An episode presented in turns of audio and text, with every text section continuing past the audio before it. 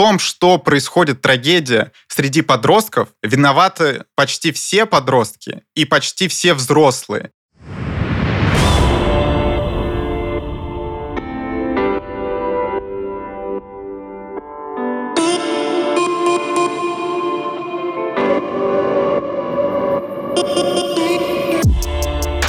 Привет! Это специальный подкаст Кинопоиска, посвященный сериалу «Цикады». Каждую неделю мы с вами обсуждаем новую серию, делимся догадками и впечатлениями, строим теории о том, как будут развиваться события дальше и общаемся с интересными гостями. Меня зовут Ксения Реутова, я журналистка и кинокритик. А я Владимир Логинов, киноблогер, автор канала «Киноогонь». Сегодня мы будем обсуждать седьмую серию. У нас в гостях будет Ксения Шушунова, руководительница детско-родительского направления в проекте «Тебе поверят». Также напоминаю, мы будем обсуждать эту серию со спойлерами, поэтому если вдруг пока что еще не смотрели, сначала посмотрите серию, потом возвращайтесь к этому подкасту. В этой серии, наверное, нужно сделать еще одно предупреждение для наших слушателей. В седьмом эпизоде одна из героинь сталкивается с сексуализированным насилием, поэтому обсуждение наше тоже будет тяжелым, и серия это тоже тяжелая, поэтому если вдруг вдруг для вас эта тема триггер, будьте осторожны. Наша задача вас проинформировать. Давай, мне кажется, сразу с этого и начнем. Главный эпизод этой серии — это, соответственно, насилие над Алиной. Я не ожидал что к этому придет. Меня прям как ударили посреди просмотра. Мне было очень тяжело за этим наблюдать. И вот то насилие, которое над Алиной происходит со стороны Вадима, очень часто встречается. Потому что, мне кажется, это проблема, которая подсвечивает не один проект, но очень радостно, что теперь и наши российские проекты подсвечивают такую проблему, как сексуализированное насилие на вечеринках, где вроде бы много людей вокруг, но кто-то где-то с кем-то уединяется, и потом происходит вот эта ужасная сцена. Такое в нашей жизни, к сожалению, бывает, и очень важно проговорить, как это неправильно и как вообще пережить такие ситуации. Да, и для нее все происходит совершенно неожиданно, потому что начинается это все с утешения, она входит в комнату, она видит, как другой плачет. Между этими героями есть определенное родство, потому что они оба такие одиночки, поэтому она прекрасно понимает его состояние, она пытается его утешить, а он ее насилует. Она ему хотела посочувствовать, а он проявляет к ней жестокость. И я думаю, что от этого у нее вот это абсолютное состояние, когда она, ну, даже не сразу может на это среагировать. К реакции ее на это событие нас, в принципе, мне кажется, готовили всю предыдущую серию. Мы уже уяснили, что когда ей плохо, и она не может справиться со своими эмоциями, она каким-то образом причиняет себе вред. Она занимается селф-хармом. И учитывая масштаб того, что с ней произошло, а это страшное событие, с которым при этом сталкиваются очень многие женщины и девушки, после этого она причиняет себе вред самым страшным способом, который только может быть. Она пытается покончить с собой. Да, и при этом, если до этого и зрители, слушатели сравнивали сериал с «Элитой». Сейчас, мне кажется, очень уместно сравнение с «13 причин почему». Впервые, мне кажется, я именно в этом сериале увидел подробную тему сексуализированного насилия среди подростков, но при этом это было очень важно, и на меня тогда, когда я посмотрел это, это было вскоре после подросткового возраста моего, произвело неимоверное впечатление, и мне кажется, цикады тоже много на кого произведут такое же впечатление, что чуть ли не весь сериал писал писался вот ради этого эпизода. На мой взгляд, у Вадима есть определенные чувства к Антону, которые он пытается выразить, и тот его отвергает. Если в четвертой серии мы видели, как э, в вечеринке, где они были в нетрезвом состоянии, между ними то ли было, то ли не было что-то там не совсем понятно, то сейчас Вадим опять же в нетрезвом состоянии, непонятно под какими веществами, пытается вновь показать свои чувства Антону, но в этот раз его отвергают, и он при этом понимает, что Антону нравится Алина. Алина приходит его утешать, видимо, ему не нужна эта жалость, и потом случается то, что случается. Честно говоря, меня в этом смысле эпизод расстроил. Не только потому, что это просто сам по себе тяжелый эпизод, и всегда очень тяжело на это смотреть. Актерам, я думаю, очень сложно это играть. Меня расстроило здесь то, как авторы обошлись с Вадимом как с персонажем. Изначально нам его представили как мальчика из семьи военного, как школьника, которого не очень-то принимают в общей компании. И мы с тобой в этом подкасте много говорили о том, как он становится свитой Антона, как Антон для него воплощает свободу, наверное, какую-то раскованность, которой у него нет. Потом, во время сцены оргии, в его образе появляются другие тона, там есть сцена поцелуя, она очень осторожно показана, но она есть. И вот этот герой, который другой по прозвищу, инаковый, получается, по своей сексуальности, он становится насильником. Вот сама арка этого персонажа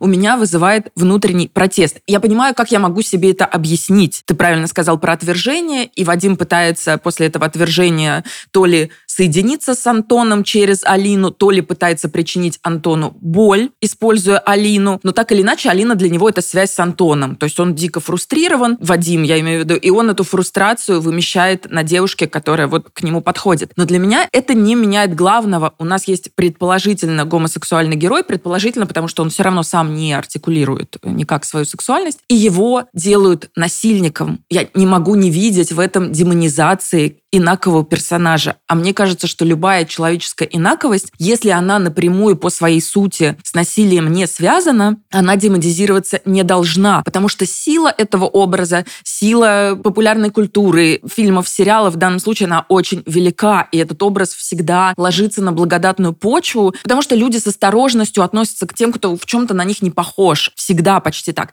И в итоге, когда этот образ демонизируется, это создает условия для стигматизации гуманизации, дегуманизации, ксенофобии и всего остального. До относительно недавних времен их только так и показывали. Это либо кто-то очень несчастненький, кто обязательно в конце умрет, либо это какой-то тиран, насильник, извращенец, вообще страшный человек, и с таким лучше не связываться. При том очевидном ограничении, которое так или иначе наложено на российскую киноиндустрию, делать вот такой портрет, мне кажется, несправедливым. Потому что даже если Вадим не стрелок, то все равно это клеймо насильника уже на нем останется. Он вот такой, ему уже поставили эту печать. При этом тут я должна отметить, что вообще создатели явно любят этого персонажа. Ну, я уже не говорю об актере Сергее Городничем, который тут тоже проделал замечательную работу, но это чувствуется и со сценарной точки зрения, и с режиссерской. До этого эпизода в нас постоянно пытались пробудить сочувствие к этому герою. И в, лично в моем случае эти попытки увенчались полным успехом. Я ему очень сочувствую. И даже после изнасилования мы видим, как он страдает, как ему плохо. Он прекрасно понимает, что он сделал. Он знает, какого масштаба вред он причинил. И, кстати, теперь я вообще не верю, что он стрелок, потому что это было бы слишком просто и по сюжету, и еще целая серия у нас впереди. И драматургически это, наверное, куда-то сюда не вяжется. Я не думаю, что одного и того же персонажа, которого, как я повторюсь, авторы любят, сделают и насильником, и стрелком. Я не пытаюсь оправдать Вадима, но все же, мне кажется, сама жизнь, которой он живет последнее время, довольно сложная, э, что он не может ни с кем поговорить о том, что он какой-то не такой, потому что это очень часто осуждается обществом, точно не примется его родителями. При этом среди друзей тоже ему не с кем это все обсудить. Есть определенная ксенофобия, и в целом общество точно виновато в том, как он себя ощущает, в том, что происходит трагедия среди подростков, виноваты почти все подростки и почти все взрослые, и общество в том числе. Со сценарной точки зрения все, конечно, супер логично прописано в том плане, что вот нам показали вот этот любовный треугольник и то, почему это все происходит. Перед сценаристкой мне хочется снять шляпу реально за то, как она все сделала. Мне очень нравится, что нам вновь показывают те самые кадры, которые мы видели в первой серии, да, э, когда пропадает Алина, ее ищут родители, как на это реагируют другие школьники. Тут нам чуть-чуть добавляют новых кадров. И как это теперь совсем иначе играет. И ты сидишь и думаешь, господи, тебе все это уже показали, тебе дали на самом деле много ответов, ты просто в первой серии всего этого не заметил. И теперь ты все это пересматриваешь и думаешь, так вот, на самом деле, какой тон всех этих сцен. Так вот, на самом деле, все не так хорошо разрешилось что не просто Алина нашлась, а там на самом деле подтекст совсем другой. Я помню, когда я смотрел в первой серии сцену закрывающую, где Алина э, ложится лицом на подушку, и нам показывают вот ее лицо крупно, мне казалось, что это такое загадочное лицо, чуть ли не потом улыбка последует. А на самом деле она сдерживает слезы. И меня это так пробило, я честно скажу. Я вот останавливал конкретно эту сцену и думал, жесть. И очень мощная сцена, где нам показывают показывают кадры от первого лица сняты, и зритель видит эмоцию со стороны Алины, как к ней приходят родители и начинают ругать за то, что она пропала. Она и так находится в полном эмоциональном раздрае. Так еще родители приходят, я их могу понять, они-то не знают, что с ней произошло, переживали много часов, по всем ходили, пытались ее найти, а вот она оказывается дома. Но с другой стороны, теперь, когда ты думаешь, как Алина это все воспринимала, мне становится очень тяжело, становится невероятно жалко этого персонажа. И хочу сказать, что Софья Ржаных, которая сыграла Алину, большая молодец. Мне кажется, эта серия для нее была очень сложной. И там очень здорово показано, что она не может никому об этом рассказать. То есть она это все держит в себе. Она ни одноклассникам, понятно, не может рассказать, ни родителям, которые ее трясут и которые в ярости. И вот это очень часто происходит с жертвами насилия, когда они все держат в себе, и невозможно этим поделиться, потому что есть страх, что тебе не поверят, что тебя еще больше исключат из какой-то общественной жизни, что на тебе будет вот это вот пятно, и это здесь очень здорово показано и сыграно. Особенно важно, что Алина и так была нелюдима, у нее не было особо друзей, и на вечеринке она от себя максимально некомфортно чувствовала. Вроде бы это день рождения твоего парня, но Алина, мне кажется, наименее комфортно из всех участников вечеринки себя ощущала. Она довольно мало пила, потом, когда вот этот торт, кстати, выносят, мне показалось, что торт э, с какими-то запрещенными веществами, потому как э, героя потом по чуть-чуть его ели, и Антон из этого устроил какое-то событие, где он всем по кусочку дает. А хочу отметить, что Алина не ела торт, а другой съел больше. Это подчеркивается и музыкой, и монтажом. Ну, смотри, в том, что Алина себя некомфортно чувствует, вообще-то виноват Антон, потому что он ее просто игнорирует. А почему он ее игнорирует, почему он на нее не обращает внимания? Да по той же причине, по которой он связывается с Еленой или приглашает в дом девушек по вызову, когда он в компании большой с другими людьми, на нем маска. Он изображает всегда вот этого крутого парня, у которого нет слабостей, который любит веселиться, сорить деньгами, которому как будто все ни почем. Кстати, маску же эту нам буквально показывают. Для меня это метафора. Вот когда этот герой в большой компании, когда он среди людей, на которых хочет произвести впечатление, он маскируется, он так привык. Это его стратегия выживания. И для Алины в эти моменты в его разуме, не знаю, в его душе нет места, потому что с Алиной он сразу становится уязвимым уязвимым. И мне кажется, что она это прекрасно чувствует, и поэтому ей так грустно и одиноко. Она же сама заводить вот эти веселые разговоры, как-то вклиниваться в компанию. Она не может, это не в ее характере. То, какой нам ее показывали на протяжении всего сериала, говорит нам о том, что нет, она не может просто так вот подойти и начать танцевать со всеми. Нет, а Антон может. При этом не хочется перекладывать ответственность. В первую очередь, всегда в таких случаях виноват насильник. Но, опять же, когда ты начинаешь анализировать то, что произошло на вечеринке, так грустно становится от того, что я вроде бы проникся парой и Антон Алина, и Алекс Катя, и обе эти пары на этой вечеринке показывают, что на самом деле, ну, они пока не состоятельны, потому что Антон очень сильно подводит Алину во всех смыслах, и что ему нужно было как-то вклинить девушку. И ведь все знают, что они уже пара, кстати. Я не понимаю, в чем проблема. Он все равно продолжает держать вот эту маску и даже чуть холодно к ней относиться на людях. Они, по-моему, особо и не целуются на людях, не проявляют какие-то нежности, там, за ручку подержаться. Не она торт выносит, а другие его друзья. Алекс с Катей, это другая ветка этой вечеринки. После шестой серии я уже говорил, что они взлетели в моем топе, и мне казалось, что Алекс разобрался, что Катя ему нужна, что это та самая женщина, с которой он может и проблемы решать, и что она его любит. Ему уже пора понять, что она хорошая, и она ему подходит. Но с другой стороны, видишь, сердцу не прикажешь, он все равно начинает смотреть на Алину, и там происходит довольно жесткий диалог, в котором вот он говорит, что с Катей он может заняться любовью, а Алине ему нечего предложить. И у них происходит диалог, в котором Катя проговаривает, что она ненавидит богатых, да, и там даже нам дают вот этот жирный намек на то, что, возможно, она стрелок... Какие же все жалкие, да? Плакать хочется. Не знаю. Может, этот Антон не такой уж и петух. Че, в конце концов, он же не наш, что у него такой отец бед. Мудак он. И все богатенькие мудаки, ясно? Ты че такая бешеная-то, а? Че тебя так заедает? Ненавижу всех. Взяла бы ружье и пулю между глаз.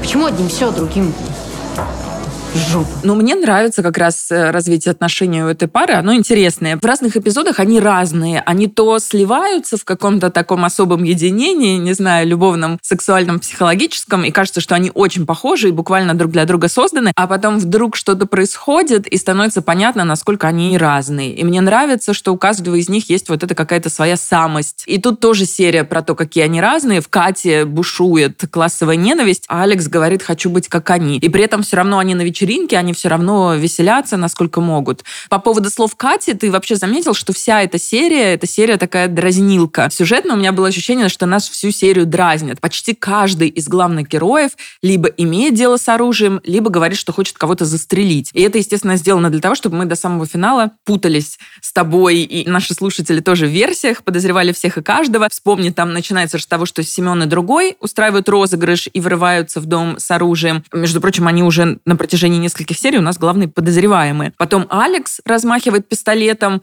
Марк его уносит со словами «прощай оружие», Катя вот говорит про то, что убила бы гостей, Антон говорит Вадиму, потом застрелю. Все всем угрожают. Целом это, наверное, серия про насилие. То есть у нас есть сексуализированное насилие, которое, безусловно, центральный эпизод. Потом есть вот эти вот угрозы, которые тоже угрозы насилием. Есть сцена с родителями Вадима, где отец просто самым чудовищным образом бьет его в нос. И есть еще сцена, о которой мы не сказали, которая при этом рифмуется со сценой изнасилования Алины. Это когда нам показывают родители Антона. И это сцена, в которой такое же точно насилие происходит. Да, там женщина не кричит, и в отличие от Алины даже не сопротивляется. И эти люди то ли были когда-то женаты, то ли женаты до сих пор. Мы, по-моему, до конца этого не знаем. Но это не меняет вообще ничего, потому что в этой сцене тоже секс используется мужчиной как средство утверждения своей власти над женщиной. Изнасилование — это вообще чаще всего про власть. И насилие тоже про власть. И она же просит его остановиться, но он не останавливается. И это, кстати, подтверждает мою давнюю мысль из наших предыдущих выпусков. Как бы в наших глазах не пытались, и режиссер Евгений Стычкин, понятно, ему хочется сделать образ отца очень многослойным, очень ярким, но как бы они не пытались смягчить этот образ, вот его сути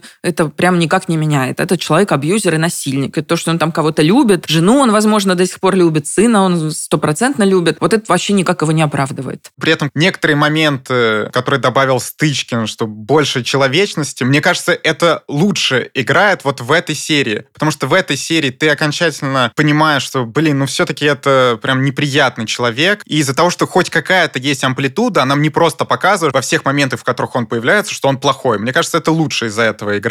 Мне кажется, важно, что нам показывают опять, что Антон, когда речь заходит о его отце, когда они с Биланом обсуждают, вот куда уехал отец на охоту, он опять проговаривает, что ему не нравится тот образ жизни, который ведет отец. Ему не нравится сама охота, стрельба не то что в людей, а в животных. Из-за этого, конечно, как бы нам ни намекали, я не вижу Антона пока стрелком. Не, Антон точно не стрелок. Я вот на этом убеждена все сто процентов. Но я, как известный его адвокат в этом подкасте, поэтому, конечно, он не стрелок. на этой вечеринке э, я бы хотел остановиться еще вот прям на нескольких деталях, которые я подметил. Во-первых, ты заметил, что Марка не было? Да, и я не поняла, почему. То есть, куда он делся? Ну, возможно, потому что ему такое не нравится. Помнишь, они обсуждали с Соней, что вот Антон такой секой, что на самом деле он просто там позер, и все остальное, что, ну, Марку явно не близко, тем более, ты помнишь, как предыдущая вечеринка у Антона закончилась? Марк напился на ней, да. И, возможно, он больше не хочет испытывать такое же, из-за этого не пришел, но это уже мы как-то домысливаем. Четкого ответа у нас, кстати, нет, действительно. Антон тут отвергает не только Вадима, но и Билана, мне кажется. И в этом плане они очень схожи, вот эта свита Антона, с которой, видишь, Антон вообще не может определиться. С Алиной он один, со своей свитой и с друзьями он другой, но кажется, как будто будто бы он идет к тому, чтобы чуть-чуть отталкивать вот этих своих друзей и идти навстречу Алины, но дальше уже ему не удастся это сделать в полной мере, потому что он потерял Алину, и при этом, когда он ее уже потерял, он впервые, по-моему, произносит то, что он ее любит. То есть, когда ты теряешь, ты уже начинаешь ценить это все, а до этого он все никак не мог признаться, даже Славе, которая его пыталась соблазнить и говорила, а, ты любишь вот эту страну, да, он ничего не говорит, но при этом все-таки отвергает вот эти ухаживания Славы, у которой явно пришла на эту вечеринку с тем, чтобы соблазнить Антона. Ее персонаж персонаж вообще отлично раскрыт в этой серии. Да, мы выясняем, что у нее тоже есть интерес к Антону, просто, видимо, она не хотела вокруг него крутиться все это время, как это делали остальные. Но как только, да, у нее появился шанс, она им тут же воспользовалась. Все-таки она, наверное, считает, что два мажора — это хорошая пара. И, по-моему, это первый раз за весь сериал, когда Антон отвергает женщину, которая проявляет к нему явный интерес, что тоже многое говорит о его чувствах, о его ситуации. И теперь я, кстати, верю в эту теорию, которая была и у тебя, и у многих наших слушателей, о том, что именно Слава, крутая, могла слить видео с Алиной. Потому что, возможно, она не хотела подкатывать к Антону у всех на виду, но вот как-то тайно действовать она и правда могла. Семеном еще есть очень важная сцена. Это уже в самом финале серии, когда он вдруг неожиданно защищает другого от Антона, словно вдруг понимая, кто ему настоящий друг, а кто нет. Вот с кем у него есть какая-то душевная близость, а с кем нет. Ну так просто типа повеселились пару раз. И я думаю, может быть, это нам подсказка на восьмую серию. Может быть, так и начнется стрельба. То есть Семен, например, вступится за другого, когда все узнают, что тот изнасиловал Алину. Но это пока, понятно, только теория.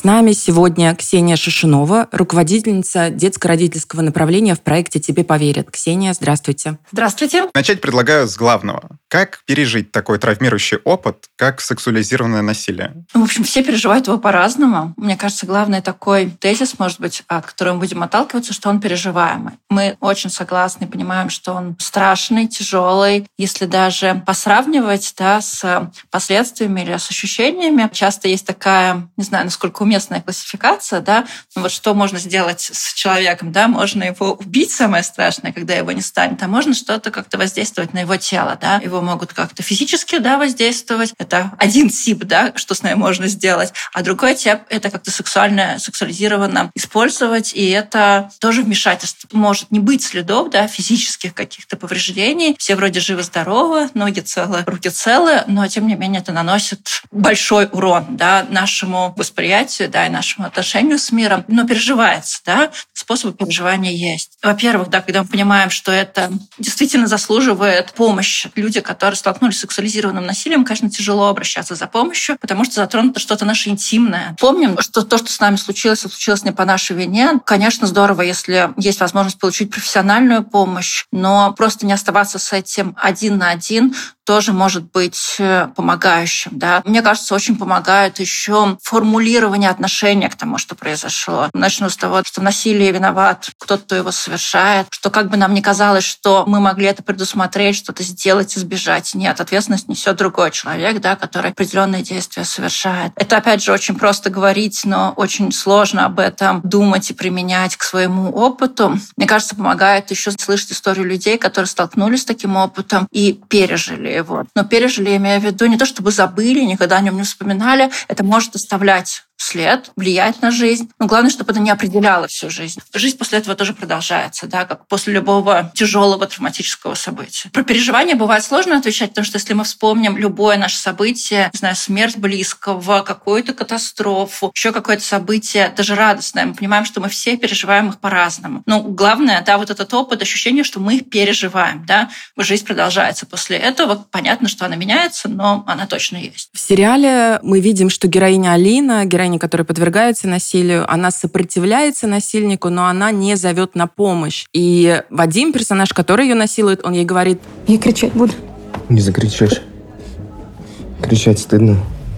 Почему не все люди, которые столкнулись с сексуализированным насилием, могут ему противостоять? Почему не всегда жертва может отбиваться или кричать? И, и какую роль во всем этом играет стыд? Почему не кричат? Потому что у нас реакции на стресс разные. А если, опять же, вспомнить любой свой опыт, не связанный с сексуализированным насилием, мы все по-разному реагируем. Да? Когда мы видели что-то на дороге, обожглись, увидели что-то страшное, кто-то может крикнуть, кто-то уйдет, например, и замрет. Эти реакции не выбирают помогают. Люди, которые часто сталкиваются с а, экстремальными ситуациями, они тренируются, у них есть выработанные какие-то алгоритмы и правила, как действовать. Детей в разных курсах безопасности, например, учат специально кричать, потому что если мы в жизни не кричим, да, нам может быть сложно позвать на помощь и вообще громко что-то сказать. Нету правильной реакции, да, как реагировать на сексуализированное насилие тоже, и в том числе на стресс. Да, мы можем знать какие-то вещи, но опять же, нас обучают, что делать при пожаре, Но, если честно, нам никогда не говорят, что делать, если нас насилуют, как кричать, да, или вообще не говорят, что это может произойти. Поэтому в голове часто нет вообще никакого образа, да, что мы можем сделать. Поэтому кричать бывает невозможно, просто физически невозможно.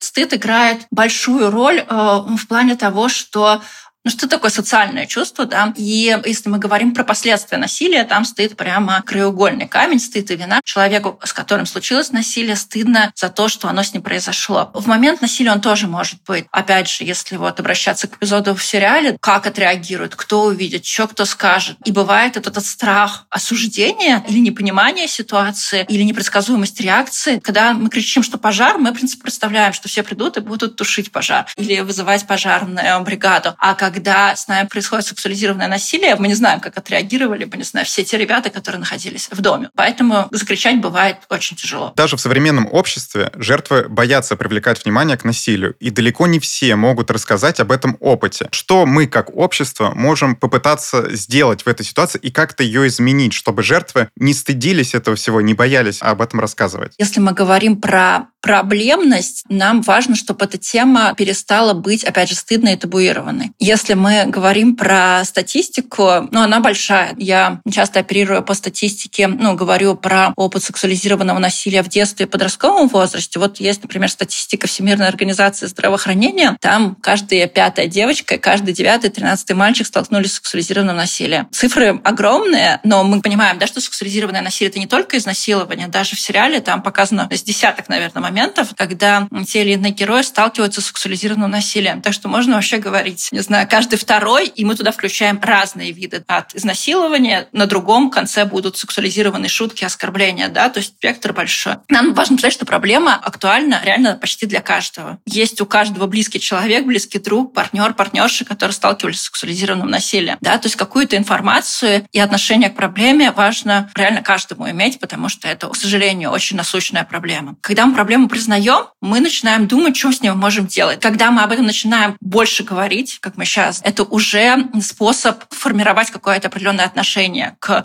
происходящему, понимать, что здесь нечего стыдиться. Когда мы признаем проблему, мы формируем к ней отношения, и тогда появляется ну, какая-то система координат. Кто пережил насилие, понимает, как, каким образом, кому и в каких случаях можно рассказать, кому можно обратиться за помощью. Но и главное, те люди, кому рассказывают, они тоже понимают, как реагировать знаю много историй, когда люди в разном контексте рассказывали о опыте насилия, но это становилось только хуже. Это ухудшало отношения партнерские, родительские, и не могут не верить, и в правоохранительных органах супер сложно рассказывать. Мы должны понимать, да, что человек, который испытал насилие, пережил, он пострадал. И нам нужно максимально сделать так, чтобы помочь ему в этом, а не усложнить ему жизнь, не делать ее невыносимым, пройти все круги ада, чтобы доказать в полиции, что это произошло. Но это, опять же, касательно детей и подростков. Есть такая формулировка, например, дружественное правосудие. Ну вот если бы мы были более там дружественны и более чувствительны к насилию, признавая, что оно может случиться, мне кажется, это бы меняет информированность, понимание проблемы и понимание, что с этим делать. С любой проблемой, на самом деле, когда у нас есть какой-то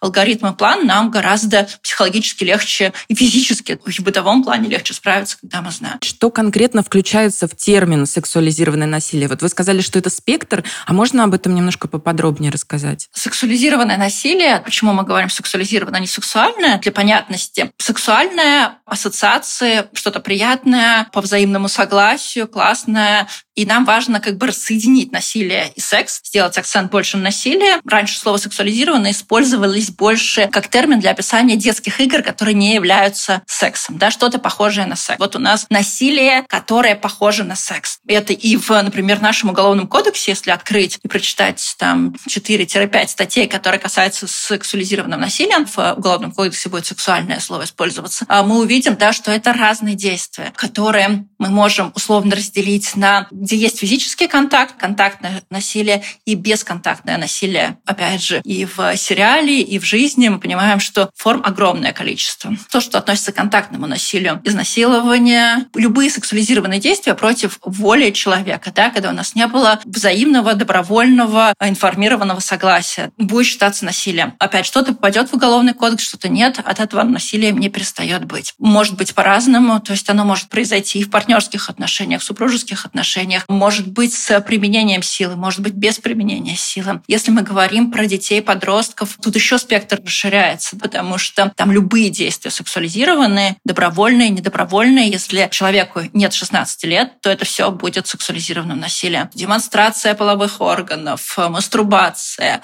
эм, обнажение, пересылка фотографий, просьба прислать фотографии, съемка на видео. До 16 лет человек не может дать информированное согласие, поэтому все, что касается сексуальности его, это будет насилие. После 16 вступает принцип добровольного согласия. Да, когда оно есть, тогда это уже не насилие. Главный, наверное, тезис, что это не только изнасилование. У нас также в сериале было показано домогательство в пятой серии. У нас есть героиня Катя, которая занимается фехтованием, и, после поединка к ней приходит в раздевалку тренер начинает ее трогать. И включается ли домогательство в сексуализированное насилие? Да, это сексуализированное насилие. Катя говорит тренеру, что это подсудное дело. Опять же, если, к сожалению, ей больше 16, сложно, чтобы оно было подсудным, да, но это точно в категорию насилия. Если ей нет 16, даже вот то прикосновение тренер трогает ребенка за коленку. Ну, вообще, это уголовная статья. И то есть при таком насилии тоже лучше обратиться к специалисту? Да, особенно если есть э, вот это неравенство, да, как тренер, учитель, более старший человек, ну, особенно, например, как тренер, да, как у Кати с этим связано, там ее огромное вложение в спортивную карьеру,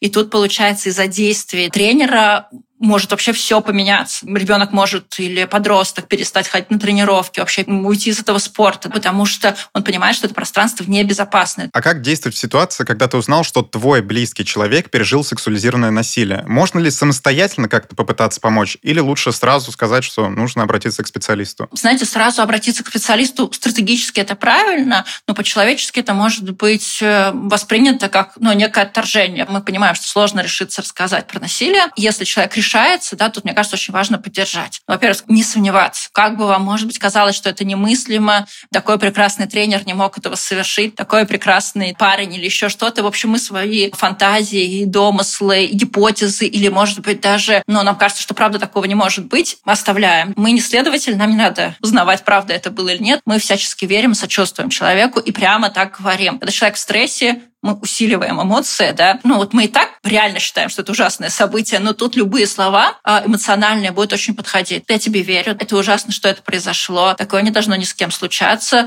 Дальше смотреть, как человек хочет, чтобы ему другой поддержал. Хочешь, я послушаю, хочешь, я рядом просто посижу, можешь мне рассказать, что тебе нужно, как тебе помочь, да, потому что, опять же, нам всем разная помощь нужна, да, кому-то нужно помочь сходить в полицию, кто-то вообще в шоке, боится говорить, и он как-то это тихонечко сказал, и дальше дальше будет достаточно, что просто в одном пространстве кто-то побудет, да, чай горячий сделать. Тут дальше э, смотреть по запросу. Поверить, не виновата, как тебе сейчас помочь, я рядом, я с тобой. Как вы думаете, почему жертвам так часто не верят? Откуда берется все это? Сама виновата, сам виноват, спровоцировала и так далее? Хороший вопрос. Да, если бы у нас был такой, знаете, однозначный ответ, мы бы так раз что-то с ним сделали. Но это, правда, проблема. Не случайно наш проект называется «Тебе поверят», потому что часто очень эти истории начинаются с неверия. Во-первых, поверить бывает сложно, потому что это рушит наши какие-то представления о мире. Но я много работаю с детьми, с подростками, признать, что сексуализированное насилие над детьми существует, это, в общем, признать, что наш мир, мягко сказать, так себе. И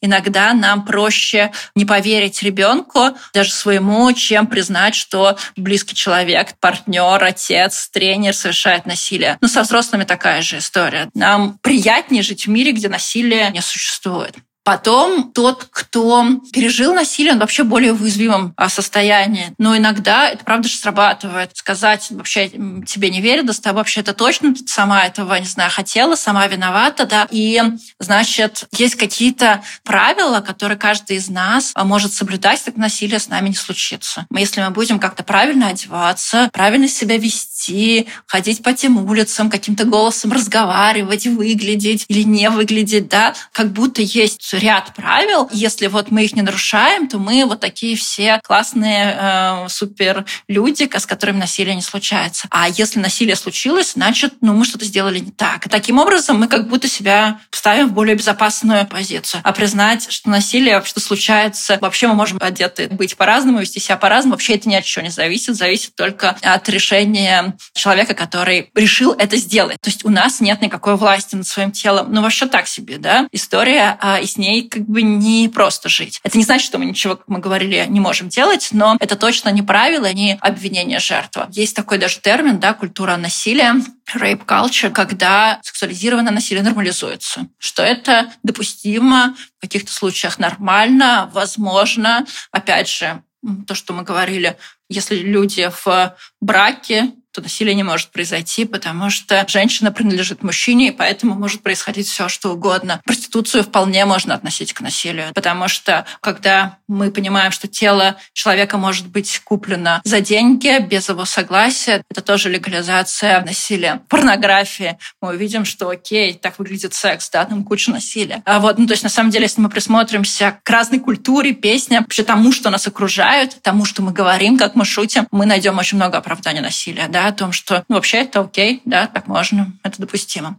В этой серии мы видим, что в состоянии шока находится не только жертва насилия, Алина, но и ее парень Антон, который пока только догадывается о случившемся, но уже понятно, что эта информация приведет к конфликту с жертвами. Отсюда вопрос. Получается, помощь пережить сексуализированное насилие нужно оказывать не только жертве, но и ее близким? В идеальных ситуациях, да. Мы видим там, что и родителям может быть нужна помощь, партнерам нужна помощь. А, я знаю европейские протоколы, где обычно ситуация сексуализированного насилия последняя встречи всегда проводятся с кем-то из близких, потому что человек, э, поработав с психологом, он все равно находится в своем окружении. Мы в проекте тоже, например, берем заявки от близких, от друзей, от свидетелей, от того, у кого была информация, потому что это шокирует и самого человека. И нужно помочь сориентироваться, как быть в этой ситуации, как поддержать. Поэтому да, это то, что на нас влияет, когда мы, особенно когда наш близкий человек, особенно когда партнер, партнерша столкнулись с сексуализированным насилием, ну, это тяжелые, тяжелые опыты для отношений, и для партнера, который не пострадал, который только знает, это, конечно, тяжелая ситуация. Есть такая расхожая фраза о том, что насилие порождает насилие. Как вы к ней относитесь? И действительно ли люди, которые в детстве, например, сами пережили насилие, могут быть к нему склонны? Я согласна с фразой, что насилие порождает насилие, но про склонность э, нужно быть аккуратнее. Если человек в детстве столкнулся с любой формой насилия, это не оправдание к тому, что он насилие совершит во взрослом возрасте и не обязательный сценарий. Да, это усиливает риск, но мне кажется, очень важно говорить о том, что тут нету какой-то предрасположенности или снятия ответственности. А по поводу усиления рисков. Да, люди, которые столкнулись э, с разного рода насилием, опять не обязательно становятся насильниками, но риски могут быть усилены в том плане, что,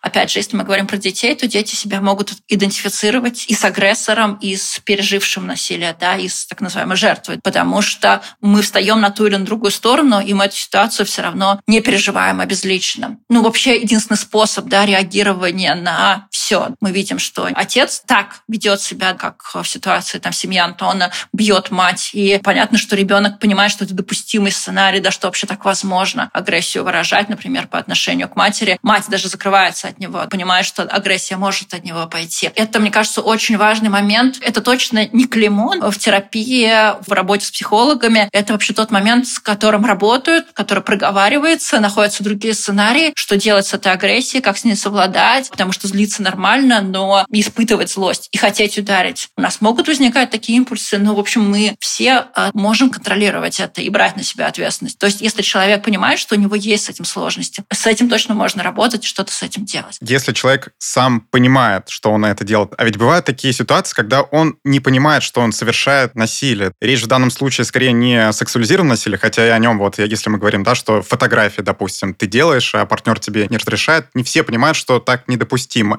И вот как самому понять, что ты делаешь неправильно. Ну, как-то с другими вещами, кроме секса, в общем, люди справляются, знаете. А получается у них, если говорить про физическом насилии, мне очень э, нравится такой пример. Ну, наверное, есть такие люди, которые бьют своего друга на работе, но, в общем, почему-то бьют, э, условно говоря, партнершу, да, или свою жену. Один и тот же человек умеет контролировать свои импульсы там с друзьями на работе, в коллективе, но почему-то разучается это делать, когда он находится с женщиной, да. Вот это тоже не такой некоторый миф про про сложный контроль импульсов, какое-то сложное совладание с этим. Но понятное дело, что в любом другом контексте там человека много чего бесит, и что-то очень злит. Но почему-то не сразу он э, дерется или как-то физическую силу применяет. То есть контроль определенный есть. Если мы опять даже себя вспомним, у нас у всех есть какие-то импульсы. Это бывает доля секунды, когда нас что-то бесит, и мы хотим разбить чашку. И вот мы понимаем, что мы все-таки принимаем это решение сделать. Если человек совершенно как бы не контролирует свои импульсы, это должно проявляться вообще во всех сферах. Я к тому, что если так очень более честно к себе приглядеться, это часто бывает решением, выбором, пониманием, что за это будет меньше последствий, да, если я начальнику дам по морде, а меня уволят. Если я жену побью, в общем, кроме административного нарушения у нас ничего не случится. Это некоторый миф про импульсивность. Если возвращаться, что кто-то не знает чего-то, незнание закона нас не освобождает от последствий. И если мы не знаем, что рассылать фотографии интимные нельзя чужого человека, мы, опять же, если мы говорим про подростков, задача взрослых э, рассказать им об этих правилах или о многих других правилах дети узнают. Правда, может быть претензия к обществу, что оно об этом меньше говорит. Дети не информированы, и подростки могут быть не информированы информированы и не понимать, да, что э, за этим стоят последствия, что это, опять же, в некоторых случаях даже уголовные статьи. Но, тем не менее, опять же, задача каждого человека, в общем, знать те законы, по которым все мы живем. А если вот мы берем частный случай, вы тоже его проговорили, что в семье Антона он видит, что отец бьет его мать, и он, возможно, в детстве считает, что это нормально. Кто должен ему объяснить, что это ненормально? Это общество должно ему объяснить? Поп-культура какая-то или кто? Ну, по идее, должны объяснить родители. Ну, когда родители сами применяют насилие, это практически невозможно. Скорее, это будет оправдание насилия. Папа Антона часто, мне кажется, говорит, она сама ушла, да, нас мама бросила. И тоже это перекладывание ответственности. Но сам Антон, мне кажется, он вообще понимает, понимают, что не ок то, что происходит. Все дети да и все взрослые, да, понятное дело, понимают, что если происходит насилие, то происходит что-то, что не должно происходить. Когда мы можем об этом с кем-то поговорить, если у нас есть доверительные отношения с другими взрослыми, со специалистами, на ребенке в 100% случаев сказывается насилие, которое происходит в семье, и ребенок, свидетель насилия, также страдает, как и э, человек, которому насилие применяют. То есть, если возьмем ситуацию Антона, там его ударяют, но, в общем, в целом, если к нему не применяют насилие, да, он просто наблюдает, все последствия будут такие же, как если бы применяли насилие. То есть это, в общем, люди, которые пострадавшие также, да, и дети, которые пострадали. И им также нужна помощь. Но объяснить им то, что это не должно происходить. Так же, как мы говорили, что людям, которые пережили насилие, важно объяснить, что это, ну, как бы рассказать, поговорить. Потому что информации одной мало, да, если мы прочитаем, да, что вот бить людей это плохо, как правило, этого недостаточно. Мы должны понимать последствия, почему у нас эти импульсы происходят, что с ними делать, куда обратиться за помощью, если мы, опять же, внутри себя это обнаруживаем. Да, и общество, специалисты, учителя, ну, в общем, все можем объяснять разными способами. Насколько, по вашему опыту, продукты поп-культуры, то есть фильмы, сериалы, в которых вот представлены такие ситуации, то есть в которых есть какая-то репрезентация сексуализированного насилия, насколько они помогают людей информировать? И, может можно ли их называть инструментом просвещения? Это форма точно разговора об этом. Это видимость проблемы. Это эмпатия и вообще чувствование к тому, что происходит, чувствование ситуации на месте разных героев. Когда в начали вопрос, я думала, сейчас будет вопрос не только про сериал, да, вообще про поп-культуру, и мы о ней говорили, да, что она может влиять, наоборот, на легализацию насилия, и она влияет. Когда мы в каком-то художественном произведении, сериале, фильме. Осмысляем, как это происходит, это все-таки, ну, такая рефлексия определенная, но это помогает. Если мы об этом подумали, как мы говорили раньше, опять же, сформировали какое-то внутреннее отношение, когда мы с этим сталкиваемся в жизни, наши какие-то друзья в нашем окружении это происходит, у нас есть какой-то сценарий, как реагировать, какие-то чувства определенные, реакции людей, которые узнают о насилии, она может такой же быть ступор, а вообще ничего не знаю, ничего не произошло, все нормально. Здесь все-таки мы понимаем, что точно ненормально, и это может, например, повлиять и довести человека до суицида. Безусловно, это важно. По-разному осмыслять. Кто-то поймет это из лекции, кто-то из разговора с родителями, а кто-то из э, сериала. То есть, мне кажется, чем больше разных форм, тем больше возможность это как-то переосмыслять. А что вообще является лучшей профилактикой насилия? Или у каждого вида насилия свой вид профилактики? И тут нельзя какой-то универсальный ответ дать. Давайте сейчас, наверное, только про сексуализированное насилие, потому что про эмоциональное, психическое насилие, да, в целом будут какие-то похожие виды профилактики, профилактики, но, опять же, мы понимаем, что физическое насилие, эмоциональное насилие не менее табуированное. Да? Нам в детстве говорят, бить друг друга нельзя, лопатку отнимать нельзя, по голове давать другу не надо. Да? Так друзья себя не ведут. Про сексуализированное, про секс, про тело, про интимные границы говорят, но говорят гораздо меньше. Ну и вообще, да, про нарушение границ, про то, что сексуализированное насилие существует и возможно, опять же, говорят меньше. Про профилактику, понимание, что это недопустимо. И с точки зрения там, законодательства, что и с точки зрения общественности, с точки зрения отношений. То есть мы должны как бы знать, что вот здесь проходит там граница. Этого делать нельзя. Мы так договорились в обществе, да, законом это закрепили. Мне кажется, подросткам, да, и молодым людям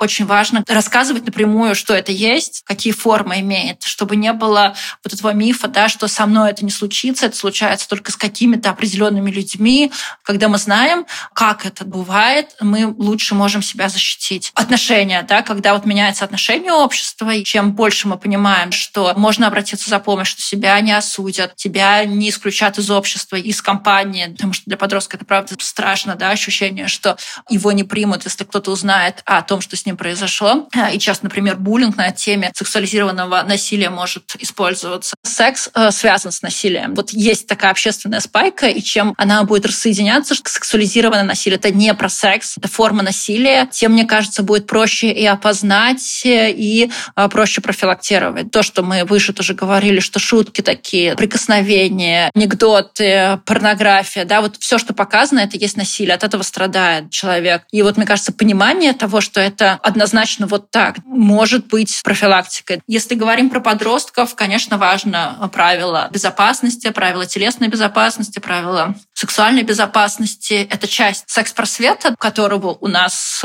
нету. Теперь эта функция передана только родителям, и не все родители берут на себя ее. Но если мы детям с раннего детства, потом в э, младшей школе, потом в подростковом возрасте рассказываем про личные границы, им гораздо легче понять, что личные границы нарушены, это недопустимо, и это преступление, или это просто недопустимое отношение. Но хочется, знаете, как-то обнадежить и слушателей, и нас, да, что, в общем, если мы говорим про сексуализированное насилие, особенно про детей и подростков больше, мы часто говорим, что это предупреждаемое преступление. То есть, на самом деле, если у нас будет определенная позиция информация, а дети будут информированы, и специалисты будут информированы, взрослые, которые рядом, будут знать о проблеме родителя. Это сильно снижает риски насилия. То есть мы не всегда можем повлиять на людей, которые насилие совершают. Ну, что мы можем со своей стороны, со стороны защиты сделать, со стороны профилактики, это, в общем, много и не всегда сложно. Да, с правилами дорожного движения мы как-то справляемся, да, и рассказываем детям, и каждый раз об этом напоминаем. Но вот у нас есть тело, которое тоже может быть не в безопасности, да, и об этом тоже можно достаточно спокойно и важно говорить. С нами сегодня была Ксения Шушунова, руководительница детско-родительского направления в проекте «Тебе поверят». Спасибо за важную беседу. Спасибо и вам. Ну что ж, в последний раз мы строим догадки, потому что у нас осталась всего одна серия впереди. При этом понятнее мне ничего не стало. Теперь, на самом деле, мне все намного менее понятно, чем после шестой серии. Честно признаюсь, после шестой серии я думал, что вот я почти все разгадал, что будет дальше, а теперь я абсолютно не понимаю, как эти персонажи соберутся на еще одну вечеринку. Да, я пока, кстати, даже хронологически для себя это не уяснила, потому что, скорее всего, Алина погибла, при этом в конце седьмого эпизода она лежит в больнице. Получается, она сначала должна поправиться полностью, прийти в себя, вернуться в школу, и только потом будет еще одна вечеринка. У нас есть какие-то очевидные версии. Очевидная версия, да, это что Антон может мстить за Алину, но ты сама же говоришь, что ты не веришь в эту версию, и я, скорее всего, тоже не верю. Ну, во-первых, потому что, а, она очевидно, она проговаривается, б, потому что Антон неоднократно говорил, что ему не то, что в людей, в зверей не нравится стрелять, и я не верю, что тут он будет переступать через себя. С другой стороны, он импульсивный человек. У меня есть еще неочевидная версия, потому что после того, как о случившемся узнают и другие школьники, возможно, у нас будет какое-то общее возмездие, а Вадим, допустим, будет защищаться. И нам ведь говорили о том, что он хорошо стреляет, возможно, он возьмется за ружье, из-за этого будет несколько жертв. Плюс, что у Вадима явно нервный срыв, из-за этого его действия дальше вообще непредсказуемы. У Алекса была очень любопытная реплика в этой серии, которая звучала как «С оружием ты совсем другой человек» человек. И я вижу в этом очередную подсказку создателей, но я пока не разобралась, как ее можно трактовать, потому что ее можно по-разному трактовать. Значит ли это, что стрелок другой, и тогда это намек на конкретного персонажа? Может быть, стрелок тот, кто хочет быть другим, или тот, кого мы вообще не узнаем, когда он вдруг возьмет в руки оружие. То есть это какой-то персонаж, на которого мы вообще не могли подумать, а вот он действительно берет в руки оружие и вдруг полностью перевоплощается. Я склоняюсь вот скорее к последнему варианту, если честно. У тебя сложилось впечатление, что Вадим умрет? Возможно, потому что на это намекает финал серии, когда мы видим его расстроенных родителей, и следователь спрашивает у них, как думаете, что случилось с вашим сыном. Ну, это явный намек на то, что его может не стать. Либо он стрелок. Но исходя из того, о чем я говорила в подкасте, я думаю, что создатели слишком его любят, чтобы вот совсем так с ним покончить во всех смыслах, я в это не верю. И при этом, знаешь, если среди школьников строить теории, кто может взяться за оружие, и, допустим, если мстить за Алину, то это может быть Алекс. Вот Алекс реально в очередной раз показывает, что он готов защищать Алину в абсолютно любой ситуации. И тут нам показано, как он, кстати, под камерой вот начинает э, к Антону представлять оружие. При этом, с другой стороны, потом происходит диалог между ним и Марком, что пистолет был не заряжен. То есть, возможно, он готов угрожать, но не готов дойти до физической расправы. Я еще, знаешь, чего жду? Я жду каких-то совместных сцен Алекса с Алиной, потому что весь сериал нам ввели эту линию о том, что он в нее влюблен, он по ней страдает. При этом у персонажей практически не было каких-то общих сцен. Это была линия, которая, знаешь, такой пунктиром идет. То есть ее временами почти не видно. Поэтому я думаю, что должен быть у них какой-то момент близкого общения или выяснения отношений. Хотя я уверена, что Алекс останется с Катей, потому что он Катю сознательно выберет, но какой-то момент сближения у них точно должен быть. И получается, он оставлен на восьмой эпизод. Мне кажется, все-таки из-за того, что школьники на допросах по большей части молчат и выбрали тактику, что они не раскрывают всех карт, есть какой-то общий сговор, что что-то произойдет такое, из-за чего все сплотятся. Возможно, что люди узнают об этом эпизоде, который произошел на вечеринке между Вадимом и Алиной, и из-за этого будет акт возмездия. Наверное, сейчас я склоняюсь к этой теории. Да-да, но мы с тобой тоже об этом говорили. Все врут, они все почему-то врут. Возможно, они все кого-то одного выгораживают. Они понимают, что условно то, что он совершил, ну, если он совершил, допустим, убийство, если мы чуть пофантазируем, что это абсолютно точно неправильно, но при этом они понимают его мотивы, и из-за этого всю правду не говорят. А как ты думаешь еще про кого может быть флешбэк в начале следующей серии? Мне кажется, у нас два очевидных кандидата, два персонажа, про которых ничего не было. Это Соня и Семен. Но серия про Соню, учитывая развитие сюжета, учитывая то, что она всегда у нас с Марком, это, мне кажется, маловероятным. Вряд ли ее как-то будут от Марка отделять ближе к финалу. Поэтому моя ставка, что серия будет про Семена. Ладно, невероятная теория, что стрелком окажется Соня, и Марк ее выгораживает, из-за этого он так меняется потом, и потом нам показывают, что Соня говорит, как она его любит, потому что Марк опять включает привычного Марка и начинает выгораживать всех остальных, но при этом Марк ведь очень сильно изменился после той вечеринки. События, которые нам показывают в настоящем, когда все уже произошло, исследователь опрашивает школьников, Марк совсем другой. Он э, не похож на себя, он тут прям мрак. Ну, вообще интересная версия с Соней. Но это было бы красиво, и это бы хорошо увязалось с общей сюжетной линией Марка. Да, плюс нам в этом эпизоде, например, почти их не показывали. Ну, там только Соня веселилась на вечеринке, говорила комплименты Алине. Как-то их линия должна развиваться. Мне при этом безумно нравится, что вот мы посмотрели 7 серий, и я до сих пор не понимаю, как дело кончится. И мы с тобой уже проговаривали, что очень важно в таком сериале, где нам с самого начала какую-то детективную интригу дают, очень важно, как это все закончится.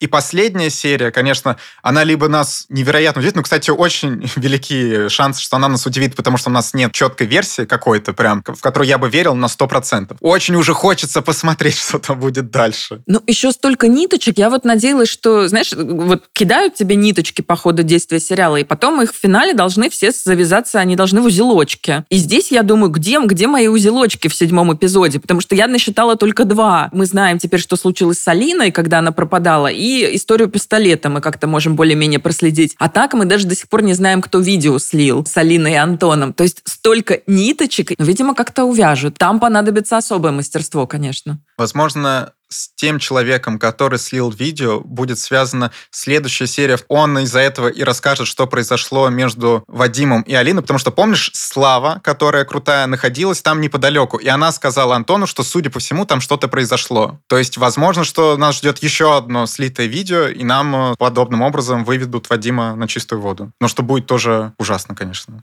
В общем, у нас очень много разных теорий. Мы пока до конца не понимаем, что произойдет, вы обязательно тоже пишите, какие у вас теории самые невероятные, либо наоборот какие-то самые обычные. Все это пишите в комментариях на ютубе, либо же нам можно написать на почту подкаст собака кинопоиск.ру. Также нужно обязательно поставить нам лайки на Яндекс Музыке. Лайк нам можно поставить и на ютубе, и 5 звездочек в iTunes. Да, и слушайте нас на всех этих платформах, и в Яндекс Музыке, и в Apple Podcasts, и на прочих аудиостримингах, и, конечно, на Ютубе.